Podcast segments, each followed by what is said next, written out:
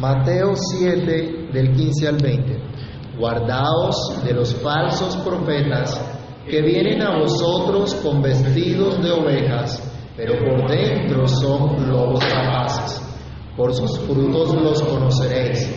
¿Acaso se recogen uvas de los espinos o higos de los abrojos? Así todo buen árbol da buenos frutos, pero el árbol malo da frutos malos. No puede el buen árbol dar malos frutos, ni el árbol malo dar frutos buenos. Todo árbol que no da buen fruto es cortado y echado en el fuego. Así que por sus frutos los conoceréis. Bendito Dios y Padre que estás en los cielos, en el nombre del Señor Jesús, damos gracias por tu palabra. Damos gracias por la misericordia que tienes de nosotros, Señor, de estarnos instruyendo, guiando, dirigiendo para la gloria de tu nombre. Te pedimos, Señor, que tu Espíritu Santo ilumine nuestro entendimiento, nos haga comprender tu verdad, nos capacite para vivir de acuerdo a ella. Habla, Señor, a nuestros corazones. Habla, Señor, a cada uno de nosotros en particular, que como pueblo tuyo escuchemos hoy tu enseñanza y tu palabra, Señor, sea bendecida, sea prosperada en lo que tú la envías.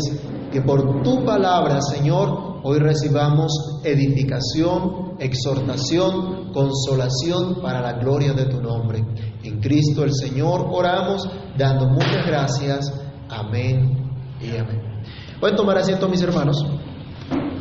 Nuestro Señor Jesús nos instruye pacientemente, nos instruye insistentemente y nos enfatiza de diferentes maneras la necesidad de escuchar su voz y de seguirle, la necesidad de seguir el camino angosto, la necesidad de entrar por esa puerta estrecha que es Él mismo. Ya nos ha dicho Él, como estudiamos la semana pasada en el versículo quince de Mateo, guardaos de los falsos profetas que vienen a vosotros vestidos de ovejas, pero por dentro son lobos rapaces.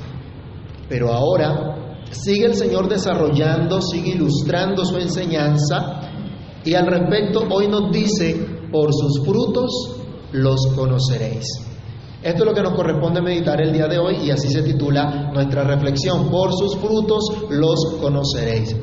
Esto quedó tan grabado en la mente de los apóstoles, incluso en la del apóstol Pablo, que no hizo parte de los doce originalmente, y en el resto de la Escritura encontramos esa exhortación. Veamos un ejemplo, segunda de Pedro dos, la segunda carta del apóstol Pedro, capítulo dos, versículos uno al tres. ¿Quién lo puede leer fuerte?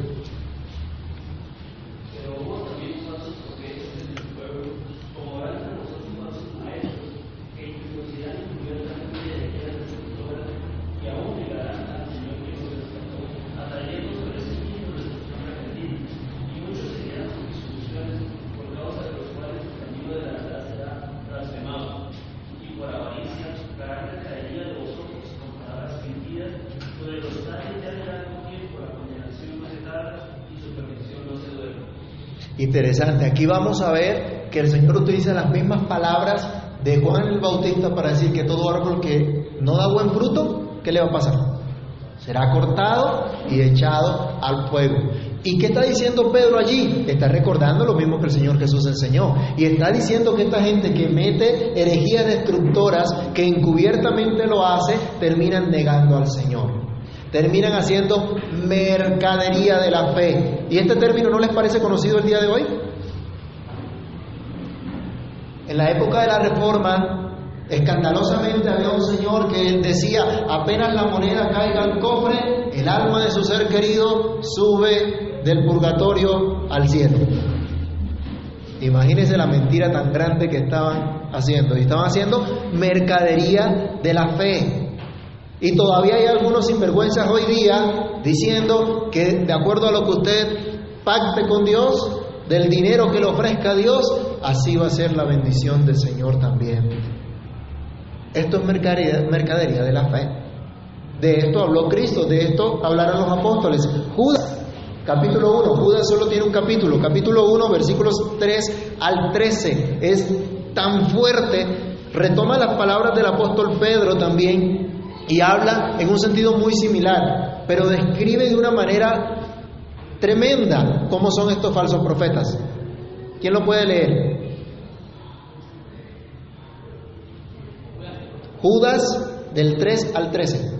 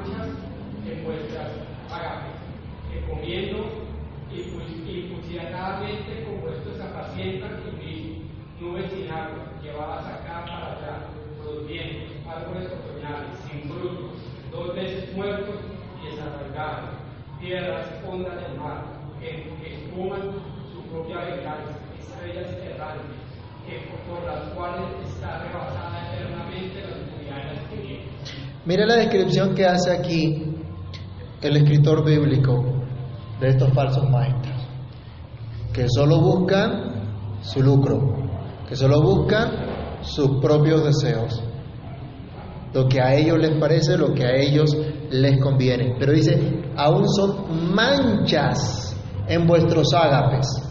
En la reunión de amor, en la reunión de fraternidad del pueblo de Dios, dice, esas son manchas.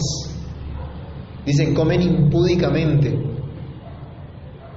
están llenos de toda clase de maldad, aunque dicen hacer parte del pueblo del Señor. El apóstol Pablo también, cuando reúne a los ancianos de Mileto y se despide de ellos, les dice, yo sé que después de mi partida van a entrar lobos rapaces que van a arrastrar a los discípulos, así que cuidado con ellos. Así que ustedes como ancianos de la iglesia deben velar, deben cuidar del rebaño del Señor, sobre el cual el Espíritu Santo les puso como supervisores, como superintendentes, como sobreveedores, como aquellos que deben cuidar. Entonces, esto que el Señor está diciendo aquí hoy es tan importante que sus apóstoles continúan esta enseñanza. Así que para nosotros también debe ser tan importante que debemos prestar atención a ella. Nunca podemos verlo como un asunto menor. Algunos hermanos han dicho, la doctrina nos divide, el amor nos une. Y eso es falso. El amor no hace nada indebido. Y hay que conocer la doctrina, y hay que conocer lo que el Señor nos manda. Entonces, no puede ser un asunto menor y debemos estar atentos, prestando mucha atención a la enseñanza de nuestro Señor Jesucristo, que nos da la manera de conocer a los falsos profetas e incluso a los falsos cristianos. sin llegar a tener un espíritu de hipercrítica, como él ya nos decía en, en los pasajes anteriores, pero teniendo discernimiento, distinguiendo por medio de la regla que él nos ha dado. ¿Y cuál es esa regla? Por sus frutos los conoceréis. Frutos de acuerdo a su naturaleza, es lo primero que vamos a meditar el día de hoy. El Señor dice, por sus frutos los conoceréis. ¿Acaso se recogen uvas de los espinos o higos de los abrojos? Los profetas, así como los falsos cristianos, darán un fruto de acuerdo a su naturaleza, de acuerdo a lo que son. No importa qué tan bonito hablen, no importa qué tanto parezcan verdaderos hijos de Dios, en su momento se evidenciará lo que son, porque por sus frutos dan fe de la clase de árboles que son. La audiencia original del Señor Jesús sabía qué clase de árboles se daban en su región. Sabía qué era lo que crecía en donde ellos estaban, los cultivos que tenían.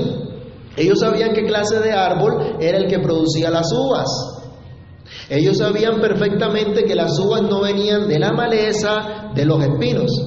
Ellos tenían claro que la higuera era la que producía esos higos que eran deliciosos para ellos, que eran muy apreciados entre ellos. De la misma manera, el Señor acá nos dice que el fruto de estos que se decían ser profetas, pero en realidad no lo eran, dejaría al descubierto que no eran de Dios. Mostraría que realmente no venían de parte de Dios. En la región donde yo me crié se dice, ají no pare tomarle. Y les traduzco de pronto a los que no entienden. La mata de ají solo puede producir ají, su fruto solamente es ají, no tomate. Para eso están las matas de tomate, las huertas de tomate. Bueno, el Señor acá está diciendo, mire, es algo muy natural. Los árboles dan un fruto de acuerdo a su naturaleza. Tal vez los falsos profetas vengan con esa vestidura de ovejas y parezcan una oveja muy linda. Pero ¿qué dice el Señor? Que por dentro ¿qué son? Lobos rapaces que buscan dispersar y arrebatar las ovejas. Tal vez se engañen mucho por un tiempo, pero en su momento se da a conocer lo que son en realidad. Su fruto los dará a conocer. El Señor nos ilustra a través de su creación. Cada árbol produce espontáneamente lo que hay en su naturaleza, y sus frutos dan fe de la clase de árbol que es. Sus frutos dan fe de la salud del árbol. Cuando un árbol está sano, da frutos buenos. Cuando el árbol está enfermo, el fruto ya no es bueno, ya es malo, ya no es de calidad. No necesariamente se pudre el fruto, pero no es de la calidad que se espera que debe tener. Por eso el Señor dice acá, así todo buen árbol da buenos frutos, pero el árbol malo da frutos como. Y cuando dice que el árbol malo, el árbol que está enfermo. Cuando el árbol está enfermo, su fruto no es de buena calidad. Lucas registra con una frase adicional esta enseñanza también, diciendo, el hombre bueno del buen tesoro del corazón saca lo bueno, y el hombre malo del mal tesoro del corazón saca lo malo, porque de la abundancia del corazón habla la boca. Como comenta Hendrickson, lo que el, el hombre es en su ser interno llega a expresarse exteriormente, especialmente en palabras y hechos. ¿Quiere conocer lo que hay en el corazón de alguien? Converse, converse con esa persona. De pronto, cuando vamos a una entrevista de trabajo, pensamos en las palabras que vamos a decir y cómo vamos a vender nuestra imagen para que nos contraten, ¿cierto?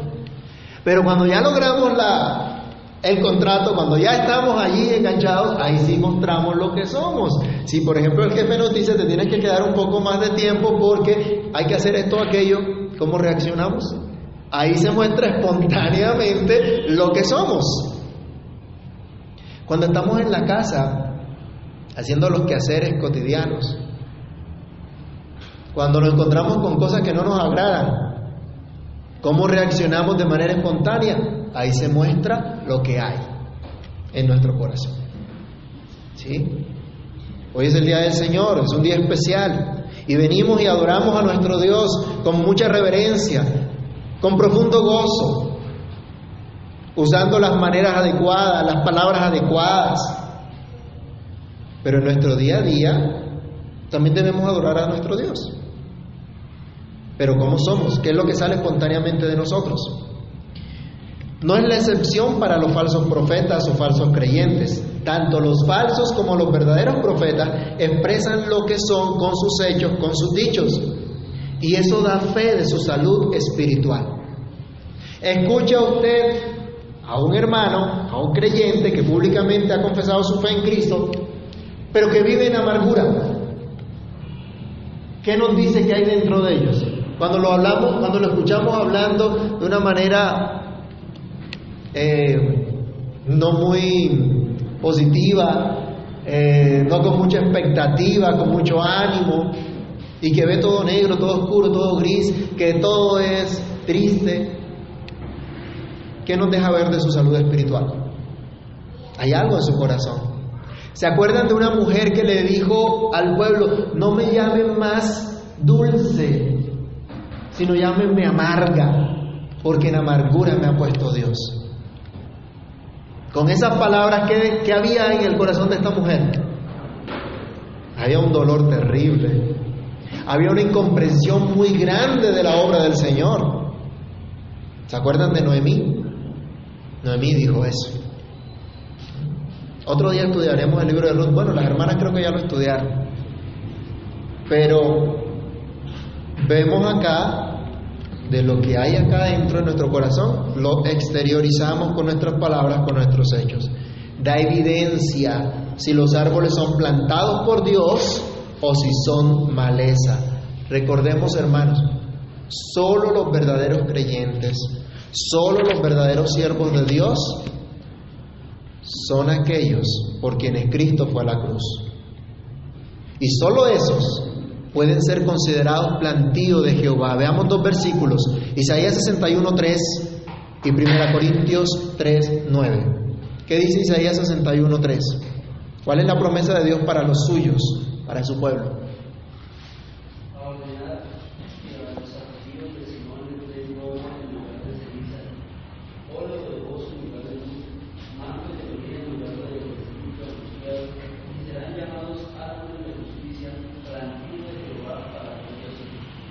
Es decir, ¿quién es el que los planta? ¿Quién es el que los cuida? Dios mismo. Y en primera Corintios tres nueve el apóstol Pablo está diciendo: nosotros somos colaboradores de Dios, pero ustedes como pueblo, como iglesia del Señor, son, ¿qué cosa? Labranza de Dios. Acá el hermano nos decía que le gustaba mucho el nombre que, que tenemos como comunidad local. Bueno, de ahí viene. Son labranza de Dios, son ese plantío del Señor que Dios está cultivando, que Dios está cuidando. ¿Se acuerdan también que el apóstol Juan decía, o recogía las palabras del Señor Jesús, que decía a sus discípulos: yo soy la vid, ustedes son los pámpanos. Todo pámpano que en mí no lleva fruto se corta y se echa fuera, pero que lleva fruto, mi Padre mismo, que es el labrador, dice, lo va a podar, lo va a cuidar para que lleve más fruto. Y en esto es glorificado el Padre, que llevemos mucho fruto y seamos así sus discípulos. Es imposible, hermanos, dar un fruto distinto a la naturaleza que se tiene. Simplemente la naturaleza del árbol le impide dar un fruto distinto del que puede dar el falso profeta, el falso creyente, y en general el ser humano que no ha sido regenerado será incapaz de hacer algo bueno, de dar un fruto bueno, si antes no ha sido regenerado por Dios, si antes no recibe un nuevo nacimiento y si no es convertido por Dios. El que no ha sido regenerado por Dios simplemente no puede cambiar su naturaleza, aunque exteriormente intente de muchas maneras. aunque diga conocer a Dios, aunque diga ser parte del pueblo del Señor, siempre va a dar un fruto de acuerdo a su naturaleza y caminará hacia su destrucción. Leamos Jeremías trece, del veintitrés al veinticinco. Aquí había un pueblo que se decía pueblo de Dios, pero ¿cuál era su fruto? ¿Cuál era su experiencia de vida? ¿Y hacia dónde iba? Jeremías trece, veintitrés al veinticinco.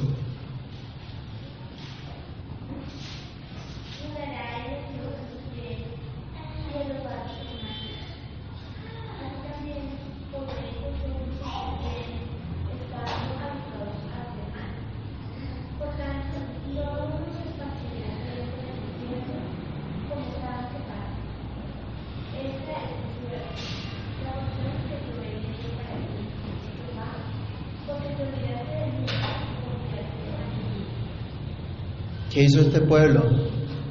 Se habituó al pecado, se habituó a hacer lo malo. Y por eso decía el Señor, ¿será que pueden dejar de pecar? ¿Será que el leopardo puede quitarse esas manchas que tiene por naturaleza? ¿Será que el que es negro puede dejar de ser negro y volverse blanco? Algunos dirían, bueno, hubo un artista hace muchos años que lo hizo. Pero de manera natural usted no puede hacer eso. No pueden hacer eso. Así dice, no pueden dejar de pecar.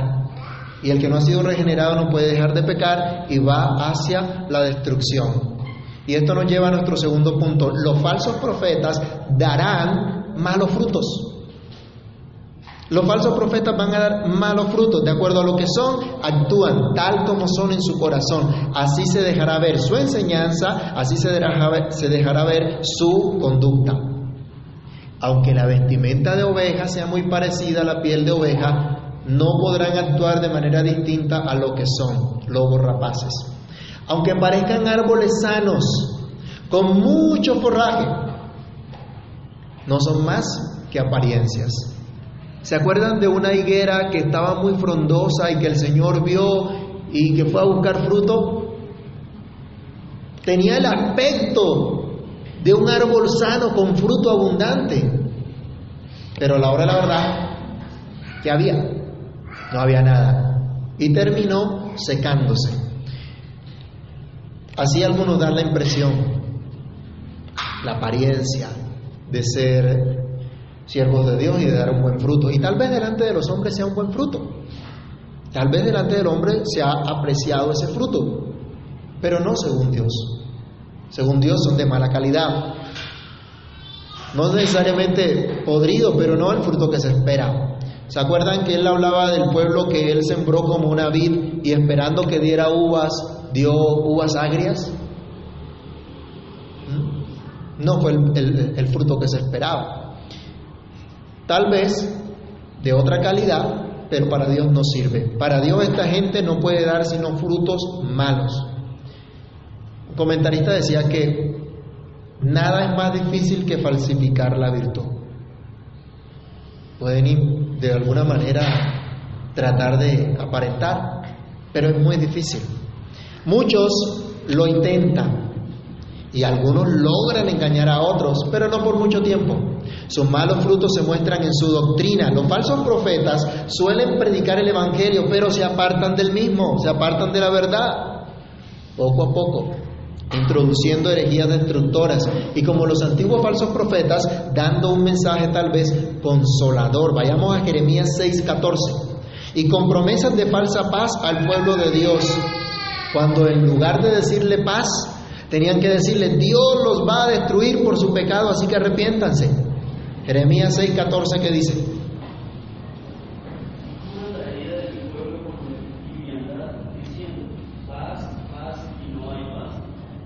Pañitos de agua tibia, decimos nosotros. Le decían, todo va a ir bien, tranquilo. Hay gente que le gusta hacer fila uno detrás de otro para que venga alguien y le dé un secretico en el oído diciéndole, el Señor te dice así, y te va a ir bien, y vas a prosperar, y vas a tener no sé qué cosas. Pero no les gusta cuando el Señor les dice por su palabra, arrepiéntase, está pecando contra Dios, vuélvase a Dios. Deje esa vida, deje esa práctica pecaminosa. están atentando contra el libre desarrollo de la personalidad, dicen ahora, ¿no? Y un poco de, de cosas raras. Y entonces algunos dicen, esto es lo que le gusta escuchar a la gente, démosle eso. ¿Qué hacen las empresas para vender? Esto es lo que le gusta a la gente, es lo que está de moda. Entonces, vamos a los gustos de la gente y así vendemos más. Bueno, resulta que la iglesia no es una empresa para andar vendiendo. Y entonces démosle lo que la gente quiere para que estén contentos. Hoy hay muy, hoy son muchos los que siguen un mensaje falso, un mensaje de supuesta prosperidad, de influencia, de liderazgo, de ambición por las cosas de este mundo. Y muchos están enseñando al pueblo de Dios a apartarse del camino recto, a no seguir a Cristo, a no seguir el camino de abnegación, de servicio, de fe, de verdad y santidad.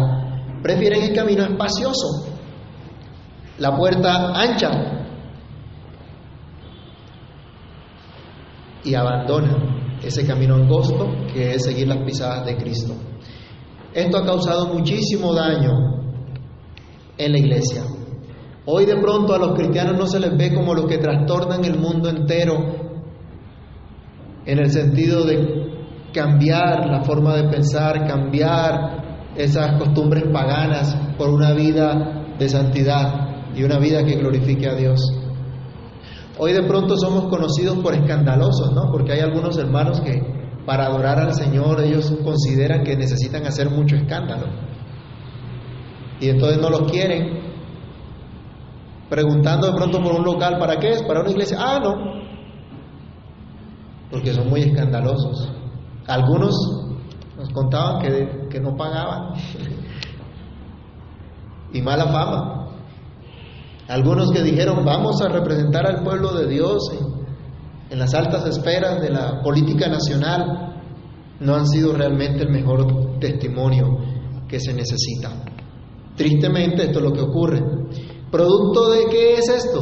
De una mala doctrina, de una mala enseñanza dada por estos falsos profetas, porque se predica doctrina de hombre y no de Dios, porque se desvía y porque la iglesia ha tolerado los falsos profetas, apresurándose a aceptar personas inescrupulosas en los oficios sagrados de la iglesia, producto también de las ansias de poder de muchos, ¿no? De fama, de crecimiento, confiando en estrategias humanas, en lugar de seguir las indicaciones de Dios mismo para predicar el Evangelio, para hacer discípulos.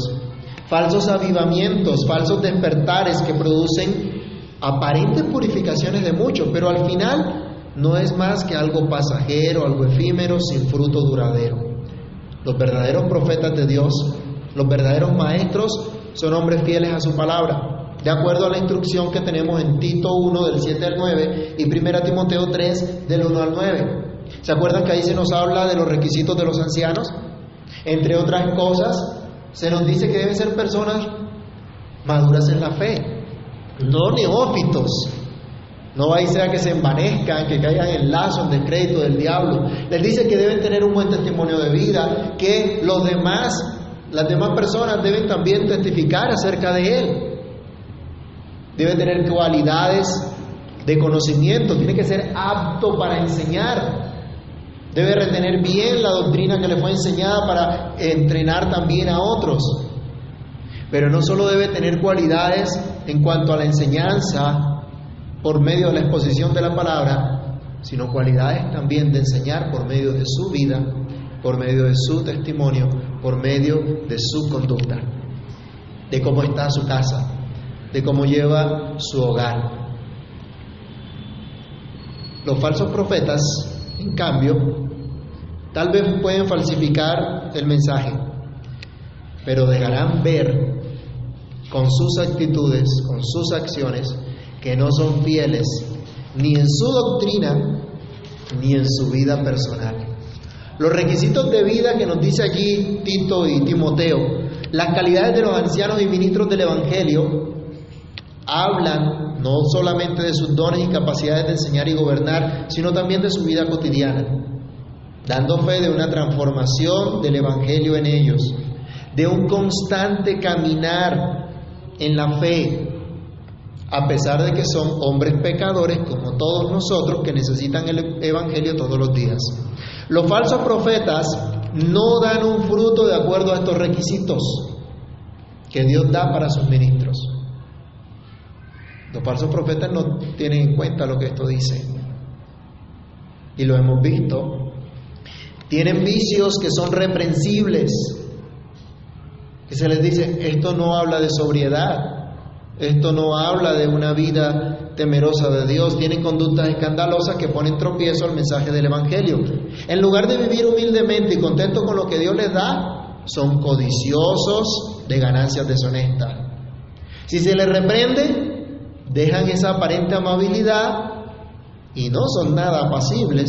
Al contrario, prefieren emitir, profieren maldiciones y simplemente justifican lo que son, condenando a los demás.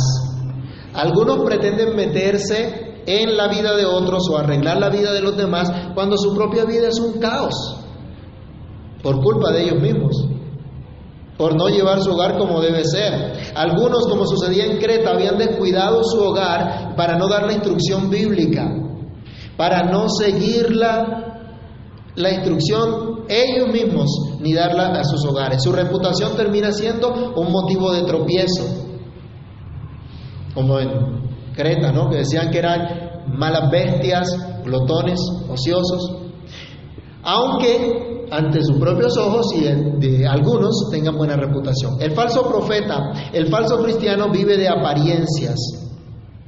Pero como decía un famoso predicador, Martin Lloyd Jones, las apariencias pueden engañar mucho, pero no duran. Pueden impactar a muchísima gente, pero finalmente son apariencias y se dará uno se dará cuenta de que es solo apariencia. Algunos pueden vivir tal vez una vida cristiana muy parecida a la que se espera que vivan los verdaderos cristianos, pero no tienen las motivaciones correctas. ¿Por qué vive así? ¿Por qué no hace esto o aquello, o por qué hace lo otro? El origen de su, de su motivación no se fundamenta en el nuevo nacimiento y por consiguiente en un genuino deseo de vivir para la gloria de Dios. Finalmente, no buscan otra cosa sino minar y destruir el verdadero cristianismo. Esto es lo que ha causado los falsos profetas en la iglesia, en toda la historia. ¿Qué han hecho las sectas a lo largo de la historia? ¿De dónde han salido las sectas? Alguien que se le ocurrió por allí, que no conocía al Señor, y por allá se le ocurrió: voy a poner mi propia secta. ¿Qué decía el apóstol? Salieron de nosotros, pero no eran de nosotros. Es decir, de la iglesia visible salieron estos apóstatas, estos falsos profetas. El Señor lo anunció, los apóstoles lo anunciaron. ¿Y qué ha producido esto? Yo les pregunto, ¿a qué se debe la mundanalidad en general de la iglesia hoy día? ¿A qué se debe la superficialidad del cristianismo nominal? ¿No es a esta falsa enseñanza? ¿No se le ha dicho a la iglesia: sueña y ganarás el mundo? ¿No le enseñan entonces así a amar el mundo? Cuando el Señor nos dice otra cosa: no amen el mundo. Pero hay unos supuestos di- diciendo: vamos a conquistar el mundo para Cristo, y enseñando a la gente a amar el mundo. Podemos decir que la influencia de estos falsos profetas, de estos mentirosos, la expansión de estos mensajes mentirosos y el ejemplo de sus vidas de apariencia cristiana han hecho muchísimo, muchísimo daño al cristianismo, a la iglesia de Dios. Son malos árboles que un día se secarán. No importa qué tanto forraje tengan hoy, no importa qué fruto agradable a los ojos puedan tener delante de Dios, no son más que árboles malos que producen frutos malos. Y solo hay una sentencia para ellos. Dice aquí el Señor: todo árbol que no da buen fruto es cortado y echado en el fuego. Ya sea por su doctrina, ya sea por su vida personal, los falsos profetas se dejarán ver como son: falsos, mentirosos, no son de Dios. Aunque engañen a muchos y este engaño sea grande, A Dios no le pueden engañar. Gálatas capítulo seis, versículo siete al ocho. Este, este versículo es muy diciente. Gálatas seis, del siete al ocho. Algunos creen que se pueden salir con la suya. Algunos creen que pueden engañar a todo el mundo. Algunos creen que pueden toda la vida aprovecharse de los demás. Pero así no es. Gálatas seis, siete al ocho, ¿qué dice?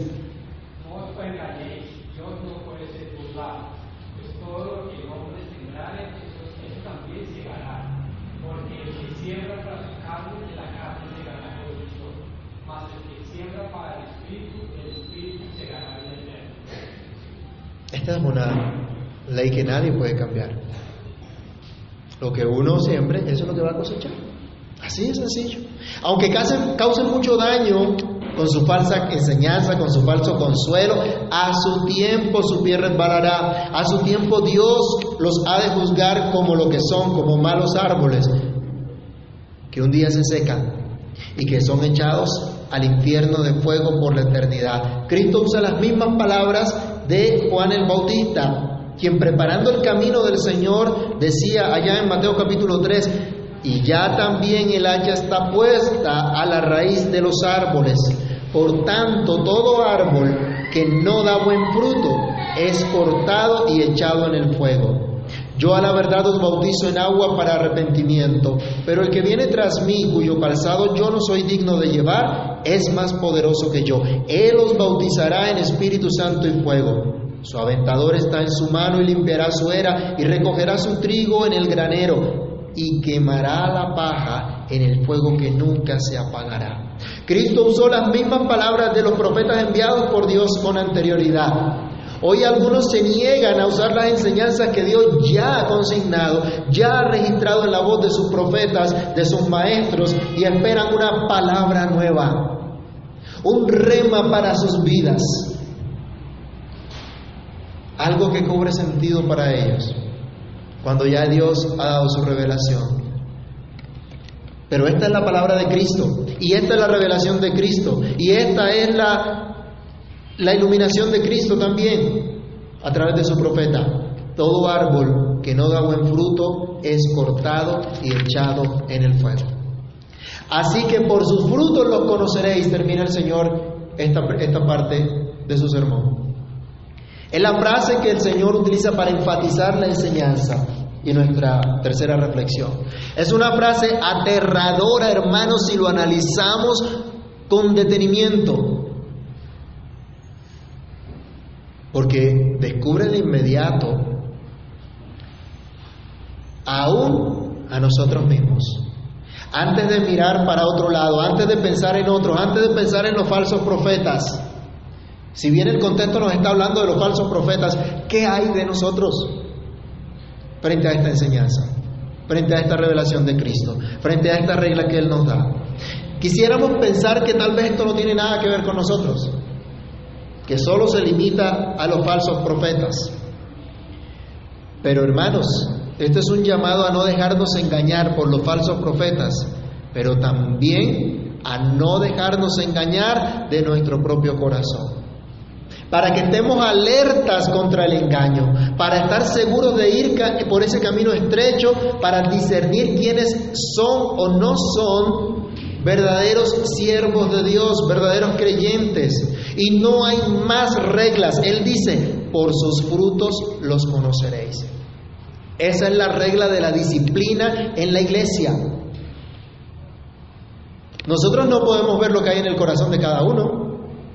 No podemos saber qué, qué tanta es la fe que usted tiene, o la confianza que tiene en Dios, o la seguridad que tiene de su salvación. La única regla que tenemos y que la iglesia tiene de su disciplina es: por sus frutos los conoceréis.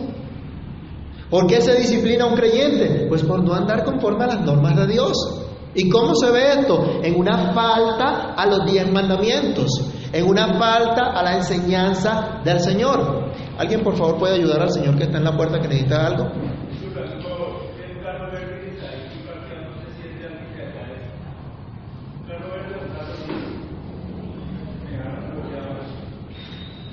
Nos dice: por sus frutos. Por sus frutos los conoceréis. Es la regla. No podemos ver el corazón como Dios lo ve, no podemos percibir el fruto de ese corazón en las manifestaciones externas de la persona. Simplemente eso, lo que dice, lo que hace, porque de la abundancia del corazón habla la boca. Del corazón procede, dice el Señor, todo lo malo. ¿Se acuerdan? Mateo quince, diecinueve. ¿Qué es lo que sale? Los hurtos, las fornicaciones, los adulterios, los malos pensamientos, las envidias, todo eso, dice el Señor, sale del corazón y contamina al hombre. Por más amable, por más atractivo que parezca un profeta y su mensaje, sea predicador, maestro, líder, etcétera, o el título que quiera ostentar, si sus frutos son malos, es un falso profeta.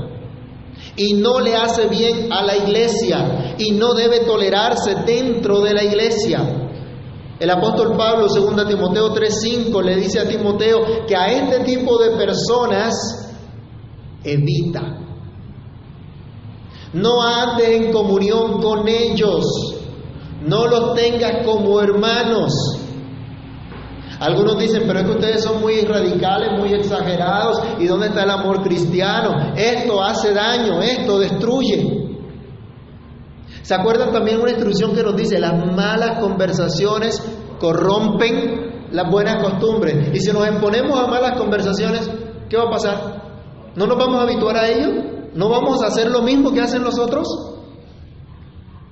Entonces, los falsos profetas no deben ser permitidos. Habíamos leído en Judas también, los versículos tres y cuatro, el, el, el apóstol decía, miren, por la gran solicitud que tengo por ustedes, les he escrito brevemente para que contiendan ardientemente por la fe, una vez dada a los santos.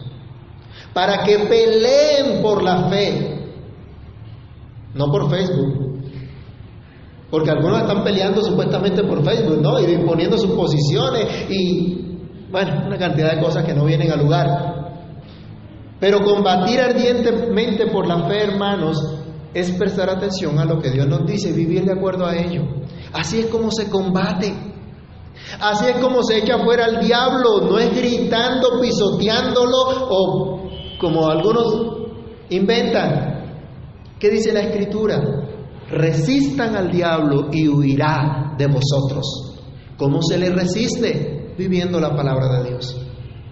Creyendo lo que Dios dice, actuando conforme a la palabra de Dios. El diablo tentó al Señor Jesús y le dijo, si eres hijo de Dios, tírate de allá arriba y que no te va a pasar nada. Pero ¿cuál es la instrucción del Señor? Él dice, no tentarás al Señor tu Dios. Tienes que obedecerle. Si eres hijo de Dios, haz que estas piedras se conviertan en pan. ¿Mm? ¿Y qué hizo el Señor? ¿Cómo fue la respuesta? ¿De acuerdo a qué? A lo que ya estaba escrito, a la revelación de Dios, y así tenemos que actuar nosotros también. Y acá el, el, en Judas especialmente se nos dice, miren, esta gente son nubes sin aguas, esta gente es terrible, causa muchísimo daño, así que ustedes tienen que combatir por la fe. Tienen que cuidar que la iglesia realmente sea columna, baluarte de la verdad. Si alguien llama bueno a lo que es malo y llama malo a lo que es bueno, su mensaje simplemente no es de Dios. El Señor dice a la ley y al testimonio. Si no hablan conforme a esto, es porque no les ha amanecido. No debemos recibirlo. Leamos por favor segundo, segunda carta de Juan, capítulo uno, versículos diez y once. Segunda de Juan, diez y once.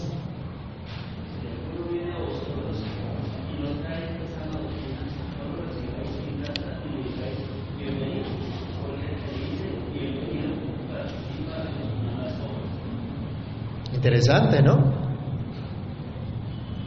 Si alguno viene con una doctrina diferente, dice, no lo reciba. No lo reciba como hermano. No participe de sus malas obras. Hay gente que hoy está escuchando a falsos maestros y dice, no, pues, dejemos que el Señor algún día le, le convenza, que el Señor un día le cambie. Pero mientras tanto lo seguimos apoyando, seguimos sosteniendo su ministerio, seguimos invirtiendo. están apoyando una mala obra, están haciéndose cómplices. Por ejemplo, ahorita se van a elegir concejales, alcaldes. No les digo que voten por ninguno, pero cuidado. ¿Qué es lo que hace esta gente? A, a muchos le compran el voto. ¿Y para qué? Para después llegar allá y sacar su inversión y robar. Ay, apoyémoslo, pobrecito, vamos a apoyarlo. ¿Cuál apoyarlo? ¿Para qué? ¿Para que vayan y roben? ¿Por qué estamos como estamos? ¿No es por eso? Es por eso, hermanos. Y en la iglesia, tristemente, ocurren cosas similares. Pero la instrucción es, si alguien se aparta de la doctrina, no lo reciban ni le digan bienvenido. No quiere decir esto que seamos displicentes o que perdamos el ser amables. Algunos lo aplican, no, si llegan los testigos de Jehová, tírenle la puerta y no lo reciban. No, si hay la oportunidad de hablarles y mostrarles el evangelio, qué bueno sería. Pero si van a contender, pues simplemente no podemos conversar. No se refiere a que Eh, nos vayamos a los puños, a las malas palabras. Tercera de Juan, allí pasando la hojita, tercera de Juan capítulo uno versículo once, ¿qué dice? Amado, no imites lo malo, sino lo bueno. El que hace lo bueno es de Dios, pero el que hace lo malo no ha visto a Dios. ¿Más claro? ¿Necesitamos mayor claridad en esto? Amado, no imites lo malo, sino lo bueno.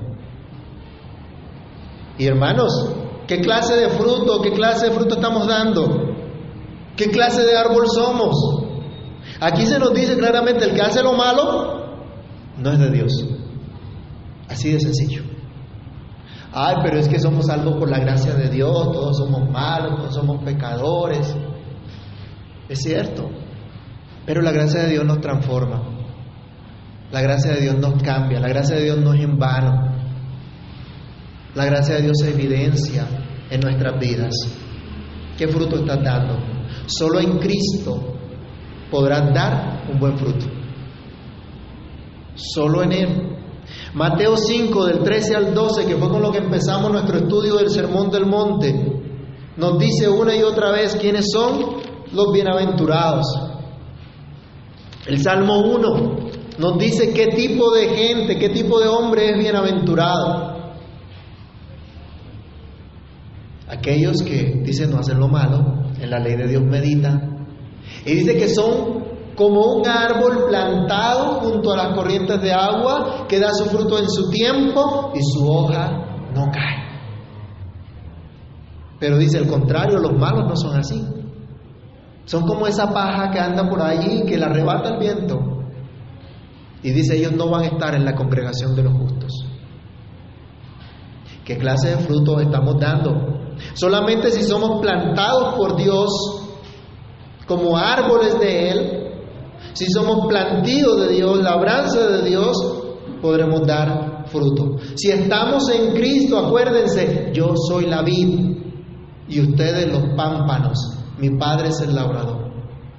Solo si estás en Cristo podrás dar fruto. ¿Estás en Cristo?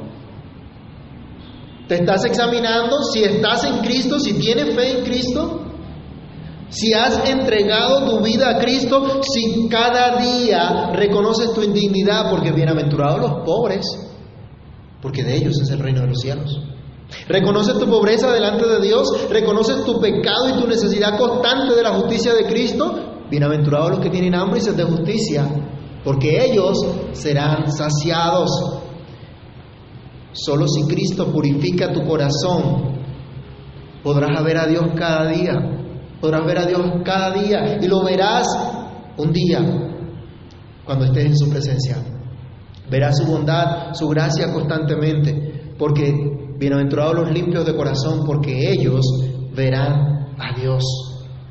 Aunque en esta tierra tengas que sufrir, aunque en esta tierra por causa de la justicia seas perseguido. Somos bienaventurados si somos perseguidos por causa de la justicia. Así persiguieron a los profetas que fueron antes de nosotros. Pero nos dice, alégrense, porque su galardón es grande en los cielos. Hay una gran recompensa. Así que, mis hermanos, ¿estamos en Cristo? ¿Estamos seguros de estar en Cristo? Es la única manera de dar fruto. Y si no estás en Cristo, jamás vas a poder dar buen fruto.